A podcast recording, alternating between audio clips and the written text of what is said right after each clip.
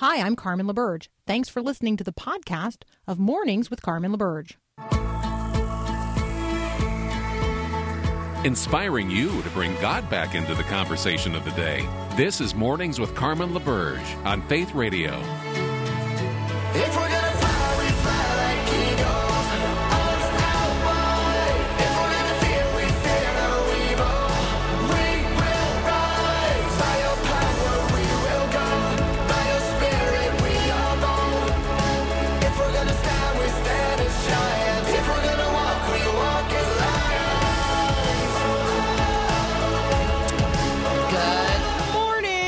It is Friday. I finally back on track this week to know what day of the week it is. So thank you for your patience with me. okay, especially Paul Perot. Thank you for your patience with me. Hey, sir. no problem. It's, you know, I, Yeah, sooner or later you're going to get caught up. Yeah, so, you know, as a person who's been doing radio for hmm, some time, I learned uh, something this week. Uh, when I hear Paul's voice in both of my uh, ears of my headset, you can hear him too. When I only hear him in one ear of my headset, he's only talking to me. There you go. The uh, the uh, technology called TalkBack. That's- yeah. I'm telling you, Paul, it's it's it's like a continual lesson with you. I just I appreciate it. Thank you for your patience. No, no problem. No problem. All right, so President Joe Biden held his first press conference yesterday as president. He fielded questions from 10 reporters. Um, a couple of things you might consider today. I mean, obviously, there's content to consider. Um, but I think that the press conference was notable for the questions that were not asked, uh, things, uh, topics that were not addressed. Nothing about COVID, which actually tops the concerns of Americans today across the country, probably uh, somewhere in your list of top concerns as well, or things related to COVID, maybe um, things related to your job or your church or your kid's school. I mean, on and on and on. So uh, maybe think about this. Um, if you had had the opportunity to ask a question, or what do you wish the question the the president had been asked yesterday? So as you're entering into conversations today with other people, um, you know, there's only so much positive soil that can be tilled about the actual content of yesterday's press conference. So what if you tried to till different soil or plant different seeds or have different conversations? What question do you wish had been asked? If you had the opportunity to ask a question, what question would you ask? What's most pressing uh, concern in terms of the federal government and you? Like that's a legitimate conversation um, for you to introduce today if you are in the midst of a group of people who are simply slogging through or hashing through the material from yesterday's press conference, which may or may not be um, a, a productive way to invest your time. Uh, the other consideration is who got called on and who didn't. Um, so the reporters who did get to ask a question came from the Associated Press, PBS, which, by the way, you know we pay for with taxpayer dollars. So I'm not even sure they should get to be. But anyway, that'd be my own. Oh, my own bias showing there. Um, the Washington Post, ABC, NBC, CBS, The Wall Street Journal, CNN, Bloomberg, and Univision. Now, if you um, are a person who maybe listens to Fox News or watches Fox News, you're saying to yourself, seems to me they're kind of a big media outlet and they didn't get asked a question. Well, there were a lot of people in the room that didn't get asked a question, but who gets asked um, is a good consideration today. So when you are responsible for um, moderating a conversation of any kind, think about what goes into your thought process in terms of who you allow to have the floor, who you call on to respond. If a bunch of hands are raised, which one do you recognize and acknowledge? There is something to this in terms of the way we allow um, or we engage those in conversation. And so I, I contend that the healthiest option is to call on everybody. Like, right, we talked um, recently about the wisdom pyramid in terms of like what's in our um, not just our social media diet, but like what's in the diet of information that we're taking in and processing every day, and how is that producing wisdom in us? I guess I would ask you to sort of revisit that uh, conversation and consider it again. In terms of your information diet, are you consuming news from across a wide variety of sources? Are you calling on on everybody who's got their hand raised to give you some input? And you're going to say to yourself, "I can't do that. That's too much. That's too many. Um, I got other things going on." And so we do have to be selective um, in much the same way uh, as we are selective in what we eat.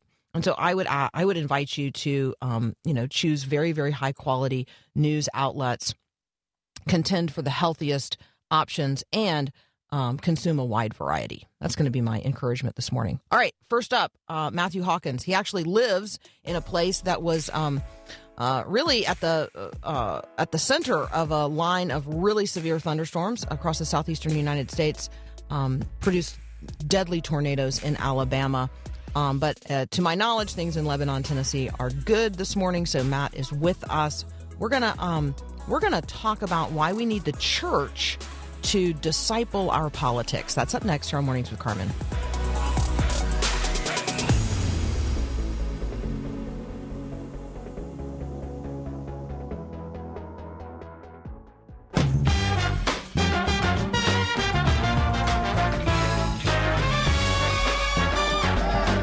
All right, joining me now, Matt Hawkins. He's the former policy director of the Southern Baptist Ethics and Religious Liberty Commission. He's a PhD student in public theology at Southeastern Baptist Theological Seminary.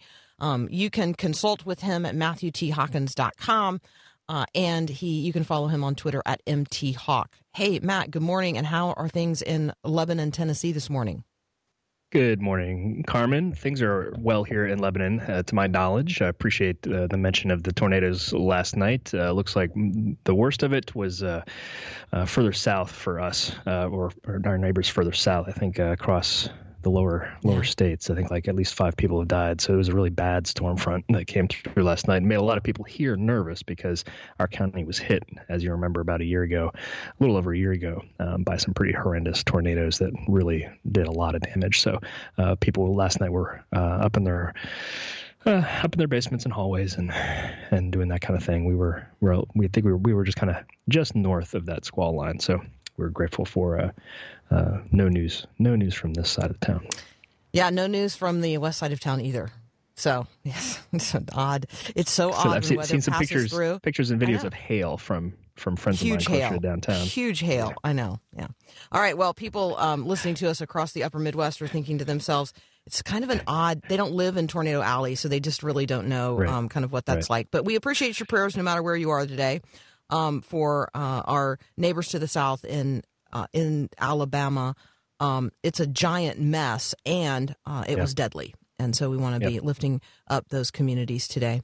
Um, let's talk today about why we need the church to disciple our politics. Um, somebody has written an excellent piece. It's posted at thegospelcoalition.org by that title. So, the, again, I want you guys to find it at thegospelcoalition.org. Why we need the church to disciple our politics. Uh, the the author's name will sound familiar to you because it's uh, Matt Hawkins. So, talk about how our conscience is discipled and why why the church must be engaged in this conversation. Yeah, thanks, Carmen. I appreciate that gracious setup. Uh, I was pretty excited to get this piece at, at uh, the Gospel Coalition, and uh, really uh, appreciate the fantastic work by the editors to make it more readable from from the initial draft I turned in. Um, but this is uh, uh, naturally my hobby horse. Uh, this essay is kind of uh, maybe a primer about how I think about the church and politics, and uh, I did kind of two, uh, kind of three different things in this. Um, but but backing up uh, I kind of responded to some of the the impulse. I think uh, a worthy impulse that we have to uh, to just not talk about politics, right? So it, often the the uh, the silencing of, of political discussions um, is done in the name of protecting discipleship and evangelism, um, which I'm I'm sympathetic to. Uh, but I think if we do that long enough, um, that we end up segregating our politics from uh, the influence of the church and the Bible, and I think that's that's an unfortunate way to go. So I kind of did three things in this piece. Number one, I kind of pointed out the two basically bad models that we have for uh, the church and politics. Uh, and I discussed three different ways we use the word politics because we're often talking past each other when we use that word, politics or political. And then I highlighted just some very brief ideas that uh, pastors are um, discovering some habits, basically, that are unique to the local church that can, I think, um, better align our po- attitudes towards politics with scripture. Uh, so that's what I did in the piece. The two basic bad models are, I say, uh, we have a we have the partisan churches who are completely fine, kind of being affiliated publicly with a political party, um, and then the the rest of us reject that partisan model and say we're not going to talk about politics, right? And so we go we go silent. And those are really the churches I kind of have in mind is that we have to have a better way, a more productive way of discussing political issues. It's not to say, not to say for sure. Let me let me be clear that we should have the church um, telling people how to vote. Um, that's, I think, a, big bad way. Kind of misses the point. Um, but we do need the church to disciple our um, our consciences as co-governors with each other and with our neighbor uh, in a way that's uniquely biblical. That's kind of upstream from the partisan fray. It doesn't mean we don't engage. Uh, particular issues, but I, th- I really do think there's a lot of work to be done for the church in in really challenging us um, and our attitudes uh, towards the political space. Um, that's kind of my summary. What, what did you think about my piece? Since we, we haven't Well, talked. No, no, I think that was really good, and I, I thought that, um, you know me, I'm super like practical girl, so I loved the ideas for constructive conversation towards the end. I thought, um, I thought that, uh, you know, sort of sussing out uh, how people, how Christians deploy the words politics or political. Yeah. Um, and the three meanings that you offered was also really helpful. So I want to offer those up. Um, Okay. Matt observes that um, first, political can be uh, can can be used to mean partisan. And so one person in a church might say, you know, somebody is political, and by that they really mean that person is partisan. And so this is sort of like a be careful with the word you use and, you know, use the word that you mean. Um, what's the second meaning? The second meaning is uh, one that no doubt um, our listeners have probably experienced when uh, a, a particular issue comes up, maybe a touchy, controversial issue. Someone will say, "Well, that's a political issue," um, which is really it's it's a way to cancel the discussion, really, to use a current Mm-hmm. This happened to me at lunch nomenclature. the other day, by the way. Yeah, yeah, Yeah, yeah. And so it basically, it's proxy for don't challenge my view Mm-hmm. on this political issue, right? We're not going to talk about it because it's quote unquote political. Mm-hmm. Um, I think that's really um, disingenuous, but it happens all the time. Yeah, totally. No, And- that's a reg- that's, a that's a regular occurrence. Yeah, and I don't I don't think we're often equipped to respond to it. Really, we don't often see it for what it is, um, or we don't have the lingo to graciously challenge that. Right? I Okay, so can- let's take a let's that. take a super quick break, and when we come back, I'm going to share with people at least what I did at lunch, and you can tell me whether Okay, or not I did a good job. Okay, that's what we're going to do. We're talking to Matt Hawkins. Um, we're getting practical about politics and the way that we as Christians are discipled in it uh, via the church, and then you know how we frankly disciple others in it as we have conversations with them in the real world. That's up next. Your mornings with Carmen.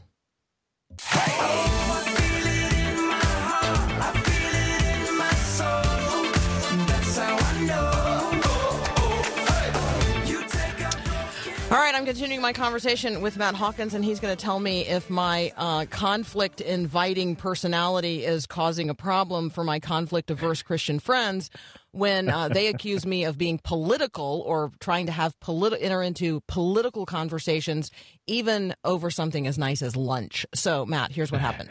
So, Okay. everybody at the table is a Christian, identifiably so. Um, we do not know one another well. They all probably know one another better than I do. Um, Sure. I uh, we I have uh, I have settled in. I have listened to conversations about kids and the weather and everything else Yeah, under yeah. the sun. And it's time, you know, for me to sort of, well, what do you all think about? And I throw a topic out there on the table that one person identifies as clearly political, and she says. Okay, that's political, and that's not what here, we're here to talk about. I'm like, all right, so how about sex or politics? Or I mean, sex or uh, religion? Because that's pretty much what's left. So, if you don't want to talk about politics, then let's talk about sex or religion. And and I the the, Yeah. uh, the little astonished eyes were pretty it. big, right? Uh-huh. But here's the here's for those of us that are like, I don't want to just talk about the weather or frankly your kids. Yeah. Like I, I I've been we have tilled that soil. Let's talk about something Yeah. substantive. So help me do that a little better, a little more artfully. Yeah. Yeah, yeah. So I think what we need to identify is sometimes um, uh, we we dismiss things uh, as uh, political when when uh, Christians of goodwill can maybe disagree. When there's room for Christians of goodwill to disagree at some level, um, I think we're often assuming that we need to have positional, what I might you might call positional unity, meaning like we all agree on this because of the Bible, right? Um, well, in contemporary political issues, that's rarely the case, right? Uh, for a lot of different reasons we don't really have time to get into this morning, but. Uh, I think what we're we basically the church, and I think pastors often feel like is that if there's not a direct line between an issue and scripture, um, that we shouldn't be talking about it, right? Um, kind of like maybe your friend uh, at the lunch table. Um, and I think that's really short sighted. I think our, our views on political issues will be discipled, they will be catechized, they will be shaped by other forces that are extra biblical and outside the church, right? So media, family, social media, et cetera, et cetera, right? Um, we're going to have political positions, uh, and as Christians, I believe that God, you know, Christ cares about all of life, right? Uh, and I also believe that Scripture is sufficient for all of life. Those are two key principles that uh, we have to reconcile with this discussion on quote political issues. So uh, I think what we're really lacking when uh, we don't when there's not a clear, explicit um, scriptural position on issue X, Y, or Z, uh, we really don't use scripture to shape our discourse, right? With one another. So, James, the book of James talks about how uh, our tongue has the power to set fire to something or to steer ships, right? Uh, We have a battery, maybe 35 uh, 35 one another commandments, right, uh, in Scripture, uh, in, the, in the New Testament alone, I think. Uh, and the, the second greatest commandment ever, according to Jesus, is love our neighbor, right? Well, we don't have uh, what I what I used in the in the phrase is we don't have an escape clause. We don't we don't have a but, a but for politics escape clause from all of those obligations to one another. So part of what I want our local churches to disciple us about is that we need to be trained on how to discuss these issues among even each other, right? Um, and not cancel the discussion off of you know issues that we really need some guidance on. It doesn't mean we're going to be unified on the on the particular policy prescription or policy strategies, but that's okay. Right? We need to be able to discuss them um, in Christian love with uh, the Christian principles, and I think local churches are uniquely situated uh, to give us, you know, basically rules of engagement. I mean, we're talking about discussion within the Christian body, right? We're not even talking about um, contending for a particular issue in the public square. That's that's a future piece, all right. Uh, but I think we really need discipleship from the local church to, and even and pastors specifically. Um, If if there's not like an ob, you know, they don't have to take a position, particular position, but they they can set kind of the guardrails for our conversations amongst each other, right? Um, I think there are some practical ways to do that. I really like when pastors use the time of corporate prayer uh, to pray about cultural and political issues from a nonpartisan way. Um, it's a it's you know it's not it's not dramatic. It's a slow kind of slow drip uh, over time, but I think as people hear pastoral um, kind of pastoral attitudes and using scriptural language to talk about things, I think over time that could be really helpful for the church, right? Um, I think uh, kind of some professional humility from pastors to not try to position themselves as policy experts all the time, uh, I think is really helpful because again, there's a lot of scripture, a lot of scriptural obligations that we have towards one another uh, that they really can press into us that do that we ought to apply um, in how we discuss political issues with one another. Um, some other things, you know, if you if you have the capacity, um, some churches do.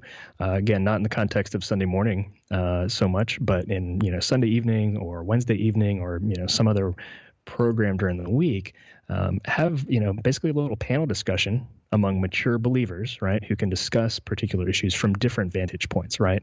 Uh, I think we need to be able to model uh, for church members uh, where we disagree on things, right? Um, and I think just modeling that behavior and that discourse can be really fruitful in the long term. This is a long game project. Uh, so these were just some initial ideas I had thrown out that. So I appreciate you engaging that uh, the way you have. No, I thought that was really helpful. I I love.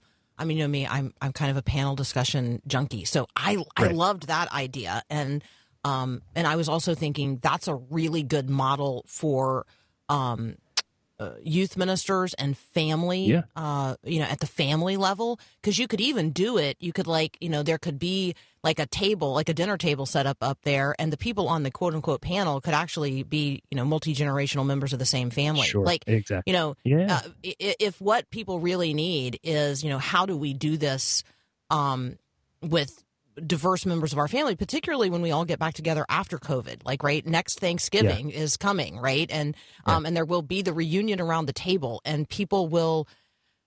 Uh, they'll have strong political opinions. They always do. And so, you know, how sure. do we engage with one another, even in our own families? And Christians need to learn how to do that um, now. And so Right, I, I yeah. thought that was, uh, you know, it's, it, it- they may seem they may sound like really simple ideas, but my guess is most churches are not doing that. Um, and I think that I- the yeah, I, I right. think the communion table. I think that um, when we, I think that the theology that is that is expressed by the pastor in the breaking of the bread and the pouring of the wine and the invitation to that table is another really important point in time and space Mm-hmm. um, where the unity of the body is expressed Yeah. um, and the claim to it in all of its diversity. I mean, I Yeah. I eat that bread and I take that cup with every Christian of every time and place, um, of every social location, and of every political expression. Um, and I need to be reminded of that. Like that is Yeah. that is good. something um, that I think is uh, another sort of practical, tangible point where Christians can be reminded that you know Jesus wasn't just broken for Americans, um, and certainly not just Americans of one political party. Um, Right. And and so you know there's a um, there's a unifying point in our in in what the theology of the table expresses that I Mm. also think is um, is important as well. So there's another article for you, you know, because That's it's that's that's like really homework. great. It's like homework. All right, we got to We'll leave it right there.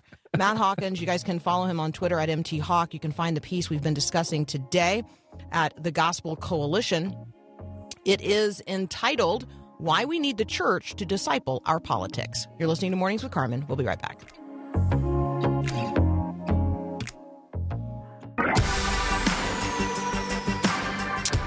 All right, so we're going to talk a little bit about social media with Chris Martin because that's his area of expertise. Um, the question that we're going to tee up today uh, is Does social media cheapen the Bible? And then we're also going to talk about Instagram. What are the empty religions of Instagram? This should be interesting. That's up next here on Mornings with Carmen. When it comes to taking drugs, most parents never envision their kid will drink booze, smoke pot, or take pills. Hi, I'm Mark Gregston with Parenting Today's Teens. I've seen too many unsuspecting parents convinced that their teen's not the type to try drugs, discover just the opposite. Experimentation is no longer just something the bad kids do. It's everywhere, so you need to know how to spot whether your child is using drugs. Watch for sudden or drastic changes in your teenager's honesty, grades, behavior, or friends. Substance abuse may start with things you have in your kitchen, medicine cabinet, or garage. Even if you have the best kids in the world, stay alert. Don't be naive. Be the protective parent your child desperately needs. When all else fails, moms and dads turn to Mark Gregston for help.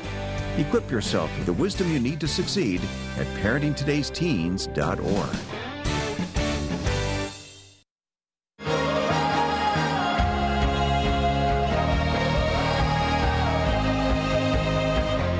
joining me now, Chris Martin. You can find him at termsofservice.social. Um, Chris, welcome back. Hey, thanks for having me. Um, all right, does social media cheapen the Bible? I'm just going to let you take it from there because I don't have a better setup. It's the um, it's the headline or the title of the piece. Does social media cheapen the Bible? You can find it at termsofservice.social, which is where Chris Martin posts all his stuff. Yeah, so the question, does social media cheapen the Bible? I've thought about this a lot um, because I've spent most of my professional life uh, since I left college nine ish years ago um, in the industry of creating Christian content uh, for print and for the internet. And most of my work has been for the internet. Um, so I've regularly been in a position where we're creating, you know, the work that I'm leading or doing myself is, you know, creating those nice, aesthetically pleasing what what we call some of us call in the industry Bible verse share squares, those square images you see on Instagram or Facebook or wherever else. Um, that you know, just maybe like a nice sunset with John three sixteen superimposed over it or something like that. Um, that kind of content's helpful for people. It's um, it gets from a from a social media strategy perspective, it gets a lot of engagement and it's um, helpful for uh, kind of building an audience. Uh, but again, it's really helpful. Like those verses are encouraging when people log on to Facebook in the morning. They love seeing that kind of stuff in their feed. Um, so I've I've spent a lot of time creating that kind of content, facilitating and writing. Obviously, myself, lots of blog posts about the Christian faith and how it connects to our life and our culture. But I think it's a fair question to ask. Social media um, feels like a sort of trivial medium. Um, You know, we watch funny cat videos, we share goofy memes, um, we have conversations that are more often not uplifting than actually uplifting. And I guess you could say there's a pretty secular bent to social media. Uh, there's a pretty um, trivial, like I said before, trivial bent and shallow even. And so the question we should ask, as media philosopher Marshall McLuhan used to ask, is uh, is the medium the message? And or or he made it a statement. He said the medium is the message, and what that means is how you communicate something dramatically shapes what you're actually communicating. And a sort of disciple of Marshall McLuhan is somebody that's a little bit better known and is an author that I read all the time. His name is Neil Postman. And in his book, Amusing Ourselves to Death, which I cite that book more than any other book uh, that I cite, and I reference it in my writing more than anything else, um, he, he writes in a chapter of Amusing Ourselves to Death called Shuffle Off to Bethlehem, where he, this was written in 1985, and so television was really booming in 1985, and uh, televangelists were really starting to boom in 1985 as well. So, though Neil Postman was not a believer, um, he, I believe, considered himself like a secular Jew. Uh, he he did have a lot of affinity with Christians and and and really a, a good relationship with with them. And so he writes concerning televangelists in this chapter. He says, On television, religion, like everything else, is presented quite simply and without apology as entertainment. On these televangelism shows, the preacher can be tops, but God comes out as second banana, which I think is kind mm. of a, a funny way of saying that. I mean, w- we've seen that before. I think we all understand what mm-hmm. that means. Um, he says it is naive to suppose that something that has been expressed in one form can be expressed in another without significantly changing its meaning, texture, or value. So what Neil what Neil Postman was concerned about in 1985 was that television and the sort of secularization and the entertainment bent of television would hinder the weight of the gospel message. He said, I believe I'm not mistaken in saying that Christianity is a demanding and serious religion. When it is delivered as easy and amusing, it is another kind of religion altogether. And his point is that television, in order to keep viewers, you kind of have to deliver things as easy, amusing, entertaining, kind of soften a message. And his point is that you know he's not bashing televangelists so much as saying maybe TV isn't isn't meant to carry the weight of something as important as faith. And so we should ask ourselves the question if we want to extrapolate Neil Postman's philosophy to the present day is social media able to bear the weight of the truths of scripture and of the gospel? I, I think it's a really good question. and It's one that I've wrestled with a lot. And the conclusion I come to very in a sort of brief way. I, I could write, I could probably write a book on this if I if I really wanted to. But the my conclusion, as I've wrestled with this over the years, is that whether or not social media is cheapened, uh, whether or not the Bible is cheapened by social media, comes down to how you and I and others wield the Bible on social media, and particularly wh- the position of our hearts in that space. So I think it we would all be um, we should all be ashamed if we're not willing to share and talk about scripture on the internet.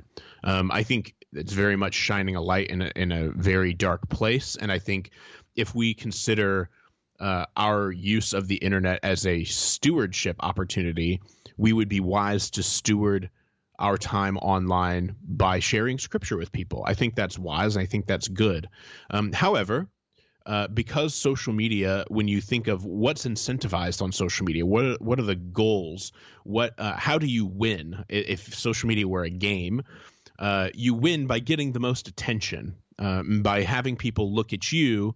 And it, the social media social media is very much an attention economy, where attention is the primary currency, and the way that you gain attention and you get rich in in the internet economy in this attention economy is by getting as many people to look at you and engage with you and tell you you're cool or whatever as possible.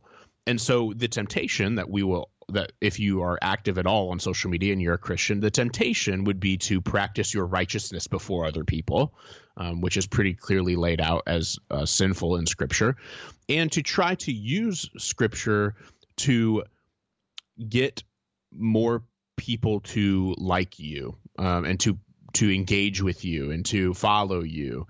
And so I think we need to when we consider is does does social media cheapen the Bible? I think inherently no, I, I don't think it does. And I think if you and I want to be faithful followers of Jesus on social media, sharing scripture is a really good way to to do that and important.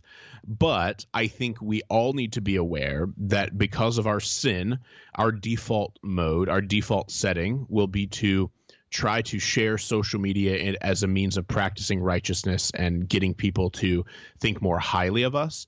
And we should be vigilant to um, keep from that mindset. And I think that's where social media would be cheapening scripture uh, is is if we're kind of wielding it as a prop in our platform building efforts. Okay, there seems some deb- some debate. Is the book the medium is the message or the medium is the massage? I believe uh, the the medium is the message, but yeah, I think that's yeah, it. the Mm. the phrase is the medium is the message, no question about it. Oh, so, yeah, um, yeah. yeah, yeah. Okay, some observations from people this morning, Chris, that um, I sound like I didn't get enough sleep. Can you tell people in uh, across the country why those of us who live in Middle Tennessee um, uh, and ordinarily get up at hours like four or five a.m. did not get enough sleep last night?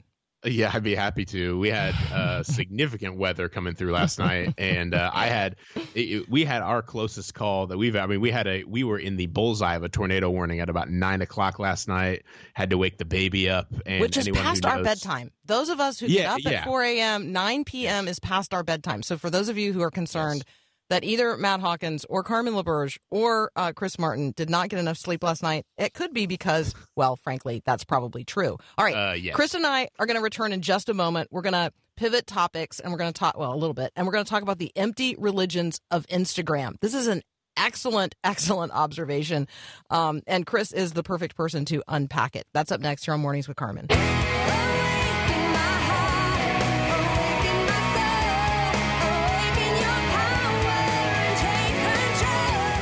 Continuing my conversation with Chris Martin, um, all things social media. I think that is going to be his new title in my um, in my introductory pitch. Um, Chris, tell us about this particular conversation, and then answer the question about the empty religions of Instagram. Yeah, uh, there's a great article, an opinion piece written in the New York Times a week or two ago called "The Empty Religions of Instagram," in which a columnist kind of explores these pseudo religious self helpy Instagram influencers. Um, she she calls out Glennon Doyle in particular, uh, her whose memoir Untamed has been on the New York Times bestseller list for about a year now, um, and I see it sells like super well on Audible and everything. It's always on Audible uh, top top books when I go there, and I'm familiar with Glennon Doyle a bit. Um, and and sort of the the folks the circles that she runs in and it's um interesting to see this article because the article is written by someone who would consider themselves roughly spiritual but not religious. Um, and that's a fascinating phenomenon that i'm sure has been talked about on the show from time to time and, and was a much hotter topic a few years ago. Um, what you have is among a, a growing contingent of young people um, a sort of philosophy that they they're not atheists per se. Um, you know growing up i don't know if anyone else would identify with this but it was like you got the Christians and you got a bunch of other people who believe other religions, and you have the atheists, and like the Christians and the atheists are like, you know, in, engaged in this ideological philosophical battle. And you know, you you have youth pastors say, when you come across an atheist at school, da da da da. And, and what I think you need to, what we all need to realize is that fewer and fewer people identify as like atheists per se, especially like antagonistic atheists, and more people are identifying as spiritual but not religious. So they recognize that there's some spiritual force out there beyond what we can observe with science, but they don't uh, subscribe to uh, a, a predominantly religious faith. So there, a lot of these folks, I, I think, I don't know what the actual stats are on this. A lot of these folks who would describe themselves as spiritual but not religious are um, former evangelicals or former Christians. You know, perhaps they grew up in a Christian home and they're like, oh. I don't like you know. Perhaps they grew up Roman Catholic, and they're like the sexual assault or the, this um, all of these crimes against children in the Roman Catholic Church. I want to I don't want to be a part of this anymore, but I still believe something is bigger than us out there. And so from from 2012 to 2017, 19% to 27%, uh, so about a 6 8% growth in people who identify as spiritual but not religious. So all of that's to say there's this growing interest in a sort of self-helpy gospel um, and social media, and particularly Instagram, is perfect for that kind of thing. So back to our discussion from Neil Postman, and I think this is where I should write an article. I should write a post on this empty religions of Instagram and that same Postman quote we were just talking about, because this columnist says um, the these women are instavangelists. Our screens may have shrunk, but we're still drawn to spiritual counsel, especially, and this is key, especially when it doubles as entertainment. And so I think when you have entertainment is the crown virtue of social media because it entertaining people is the primary way you gain the currency, which is attention. Um, we need to be careful and concerned when people who consider themselves spiritual leaders are gaining massive followings for themselves in ways that are maybe um, not trustworthy. And so I think all of us should be aware of and careful about sort of parasocial relationships, uh, pseudo social relationships, if you want to call it that, where we feel like we maybe have this connection with a Christian social media influencer, whether it's a pastor or an author. And we should be concerned about are, do I feel like this person is my friend or my or my spiritual leader and they don't even know who I am, but I feel like I have a personal connection to them. We should be aware of those feelings and um, flee from them, frankly, and you know following spiritual influencers christian influencers online isn't a problem but we should always consider them uh, maybe on a on a tier or a rung below uh, the spiritual leaders the the faith leaders in our local communities of of whom we you know to whom we submit ourselves in the local church or who lead our community groups or things like that. So we should just I think we need to be conscious of how we let social media and the people on social media seep into our psyche, if you will, our mind, and lead us in ways we may not realize. And we start taking things that they say on Instagram or Facebook or wherever else as gospel truth, if you will, um, despite not really knowing them beyond the sort of uh, polished facade that they post online. All right, we have a listener. Um, well, we have several listeners texting in, um, totally 100% agreeing with you, acknowledging sort of the insta evangelist, um, particularly among women. I guess that's a that's a little bit curious to me. Um, oh, and somebody saying Chris Martin could be our generation's Neil Postman. There you go. That's- that's nice. oh my gosh. Um, what that listener doesn't know, since I happen to know her personally, is that um, he, Jess, he's a generation younger than than you and I. So we are more Neil Postman than we are Chris Martin. But yes, for this generation of uh, uh, for this generation, which we're now living, Chris Martin is the Neil Postman. Yeah, no question about it.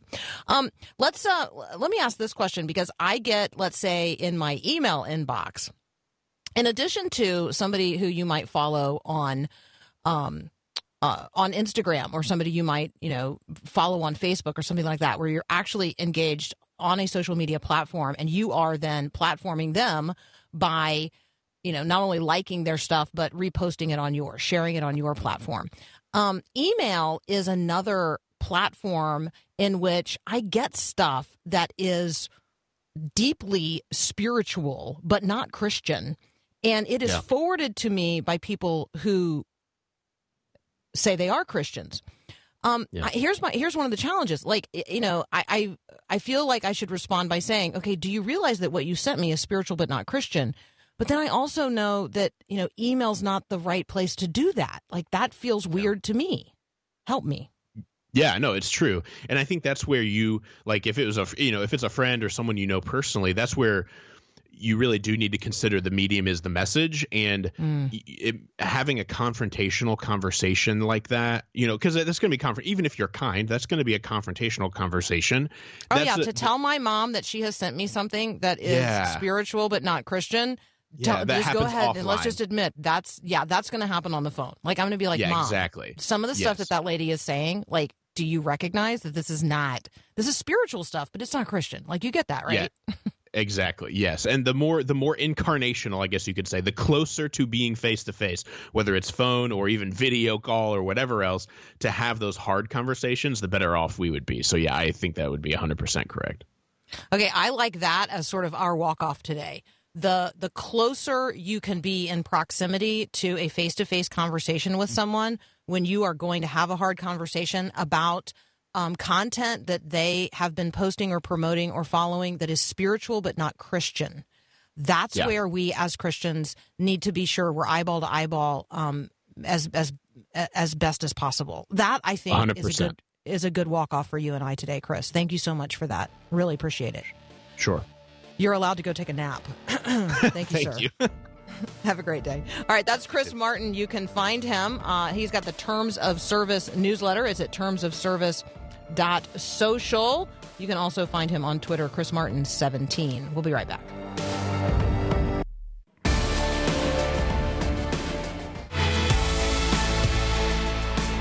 All right, I am reading a poll from Gallup right now.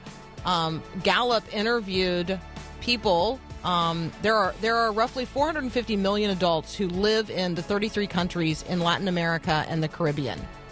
Um, what would you guess is the percentage of them that Gallup identified as uh, desiring to move to permanently to the United States if they could? Okay, so uh, so 42 million of the people of the adults currently living in the 33 countries in Latin America and the Caribbean, 42 million of them would relocate to the United States permanently if they could. That is 27% of all of the people um, who live in Latin America and the Caribbean. The conversation about immigration um, is going to be very robust, not just right now and not just the southern border, but going forward as a nation. And so it's a conversation that we as Christians have to prepare ourselves to engage in. So I just uh, tee that up for conversations today um, as that Gallup poll is likely to get a lot of traction in mainstream media. We got another hour of Mornings with Carmen up next. Um, thanks for being right here with me. We'll be right back.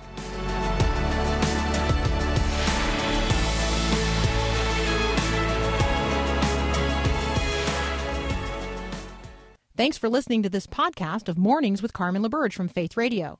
If you haven't, you can subscribe to automatically receive the podcast through iTunes or the Google Play Music app.